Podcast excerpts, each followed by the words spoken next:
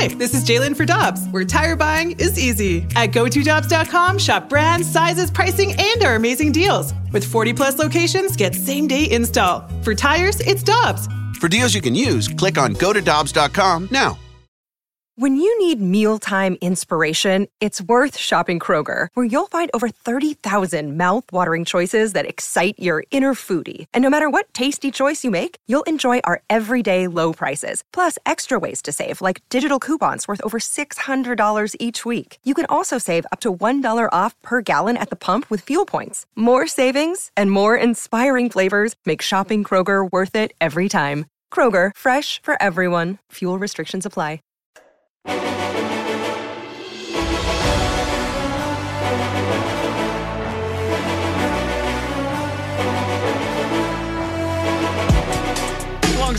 Ferrario and Tanner Hendrickson, I'm Brandon Kiley. It's BK and Ferrario here on 101 ESPN. It is the Blues off season. It's the NHL off season for just about every team other than Florida and Vegas. But there's a lot of news that is taking place right now, and we go to the 101 ESPN hotline to break it all down right now with the voice of the Blues, Chris Kerber, joining us here on the show. Kerbs, we appreciate the time as always, man. How you doing today? BK doing well. Yeah, there is a ton of news going on around the league, isn't there? Yeah, there is. And I just wanted to start with the news that Brad Treliving is going to be the next general manager up in Toronto, Kerbs. Uh, I find it to be fascinating because he finds himself with Toronto basically in the exact same spot that he was at or in at this point last year with Calgary, where he's having to determine, all right, what is my future with a star forward? And last year with Matthew Tkachuk, and this time with the core four forwards that they've got up there in Toronto. How, what did you think of the hire? What do you think his hire means for that group of forwards?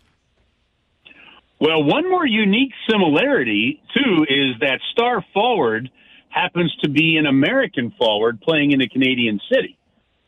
So, um, you know what? That, that'll be an interesting process to go through. I, I do wonder if, in some way, shape, or form, that helped play a role in the decision making of the Toronto Maple Leafs.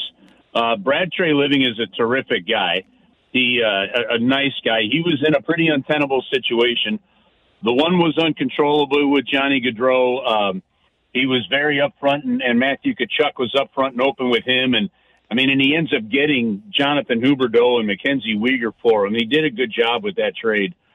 So the only difference is, is you know, look, every general manager has to answer to somebody. It's for Doug Armstrong, it's Tom Stillman and Tom's ownership group. Uh, in in Toronto, it was Brendan Shanahan and, and Toronto's group. So, uh, but there's one more layer that Treliving has to deal with in this case, and it'll be interesting to see how that works out. But uh, they needed an experienced general manager there in Toronto to replace Kyle Dubas, and uh, they definitely got one in Treliving, who's got tremendous uh, credibility around the league. Kerbs, we spent a lot of time eh, kind of looking at the options for Doug Armstrong if he does look for a hockey trade this offseason. And, you know, it started with teams like the Rangers in Tampa, and then Calgary comes into the conversation, and now you've got Toronto in the conversation. From from your perspective, what team intrigues you most in terms of a potential hockey trade with St. Louis? I've I've probably been in a window, believe it or not, of about six years where I thought Toronto and Edmonton had pieces the Blues could use and vice versa. I still kind of believe that. Um, but having not delved into it, you know, a whole lot more than that, um, in, in terms of who's available, the, the biggest key is once they know for sure if they do, and maybe we'll talk to Doug Armstrong on Friday, but, um, you know, that, that the cap isn't going to go up. You're going to find somebody uh, that, you know, can't handle things because of the cap.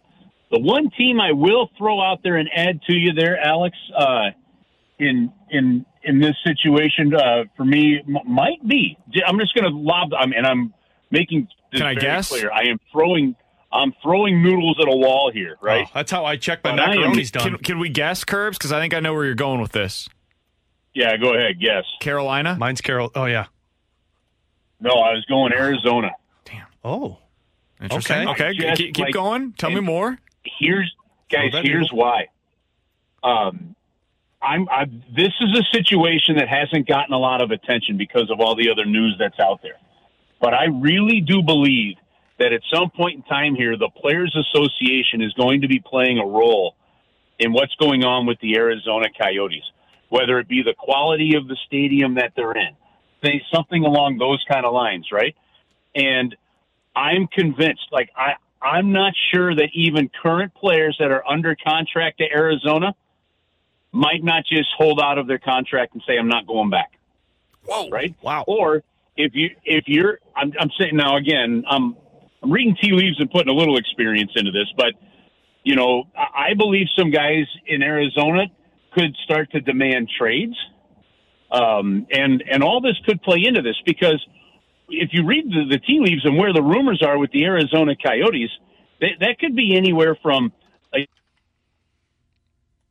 Oh man, he was getting to the I good know stuff. you just got to the you know, juicy. is it Houston, Kansas City, and you put sorry guys, and you, and you put all this together, uh, and I think it just creates a ton of questions, an absolute ton of questions when it comes to the the, the future of that franchise. So th- there there's some things that need to be shaken out there. So I do wonder if at some point in time there ends up being some trade requests coming out of Arizona. Chris Kerber's our guest. He's the voice of the Blues here on 101 ESPN. Kerbs, there's a, there's a gentleman on the uh, on the Arizona Coyotes. That's I don't know if you're aware of this, but from St. Louis, his name is uh, Clayton Keller. He's a center. He's very good. He scored a bunch of goals last year. Had 85 points for them.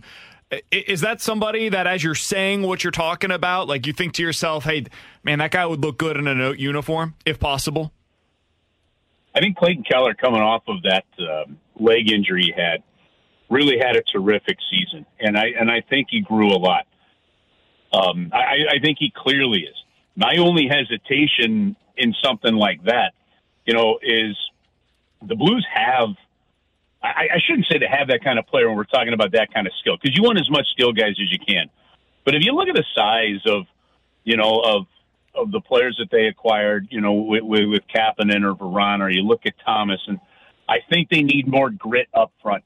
They really do. It might be more somebody like a Lawson Crouse, um, if, if you allowed the name out there, somebody that's just got a little more sandpaper to them to round out this team. But look, yeah, if a guy like a Clayton Keller becomes available, you absolutely make the call. You absolutely make the ask. You see if the deal is worthwhile and if it fits your your thing. But I just that whole scenario down there is crazy. And then the lunacy of the owner's son tweeting out like, you know, hey, if we get twenty thousand likes on this post, I'll, sh- I'll Oh, we'll, we'll tell you what our arena plans are.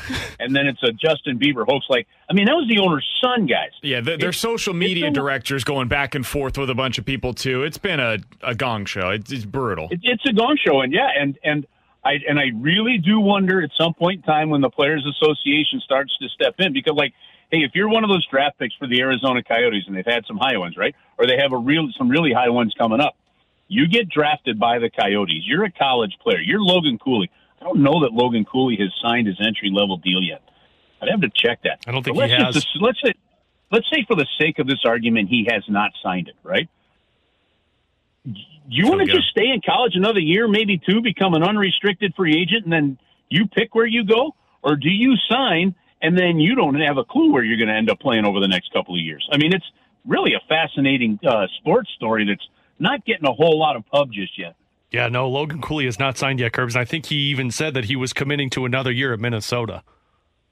Oh man, I, there's no way I'm coming out right now if I'm a Coyotes draft pick. Yep, I'm with you. Curb, speaking of draft picks, this was a conversation that BK and I had uh, yesterday, and I'm curious your thoughts. The Blues obviously hold three picks. They've got the 10th overall pick, and now that Dallas is done, you know kind of where their other two picks fall in the draft. Could you see a scenario where the Blues trade into the top five? Because San Jose, uh, their general manager Mike Grier said yesterday that there's a chance that they could trade out of number four. Uh, yes, simply put, yes. I, I can.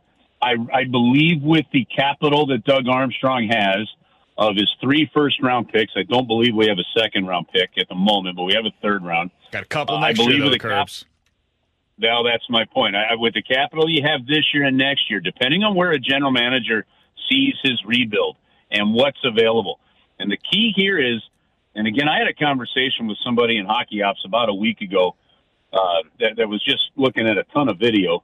And the, the depth that teams are saying are available in this draft, the different types types of players, is one of the deepest drafts we've seen in a long time.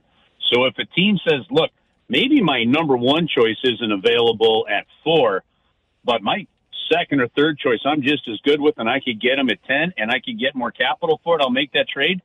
Absolutely. And if that general manager is in, say, a longer rebuild mode than Doug Armstrong, and Doug Armstrong sees someone that could impact him sooner, I absolutely see all of those scenarios available to Doug because for the first time, he has capital and it's be guys, and it, it's not just the draft picks.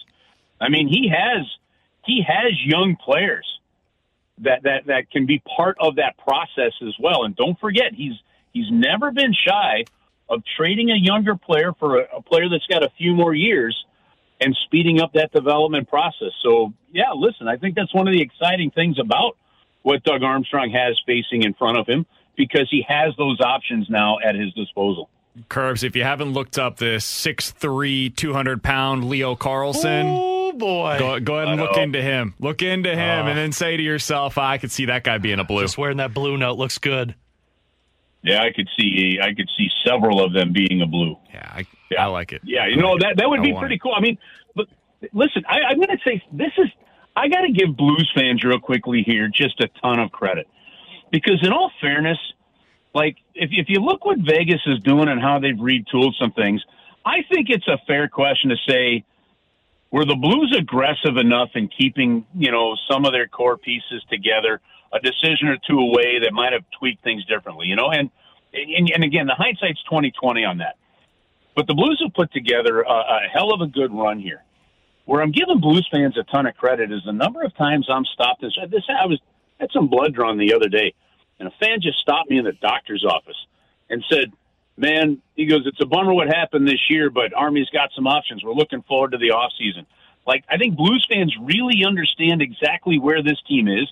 They know that the cupboard isn't empty. They know that it may take a year or two to really kind of get back on track, but they're excited for what the future holds. They know you got Thomas Kyrou and this still a Binnington and a core that's that's there, and um, I, I just I'm really impressed with kind of the almost educated, less uh, less fanatical approach that Blues fans have to this offseason. It, it's been awesome discussions everywhere you turn. Yeah, it's it's a smart fan base and Kerbs. I think the moves that they made at the deadline actually make this offseason even Oh, more yeah. compelling because of what what they were able to do with the buyouts or the the trade deadline waiver wire claims with Kapanen and Vrana, and then what now they are able to do potentially to get that third line center to see if maybe they want to move up into the draft. They're they're going to be involved in every conversation. A- any conversation that takes place this offseason, uh, St. Louis is at least going to have a con a seat at the table, and that makes it a really compelling offseason for sure.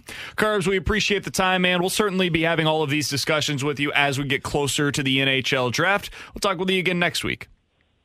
All right, have an awesome week, fellas.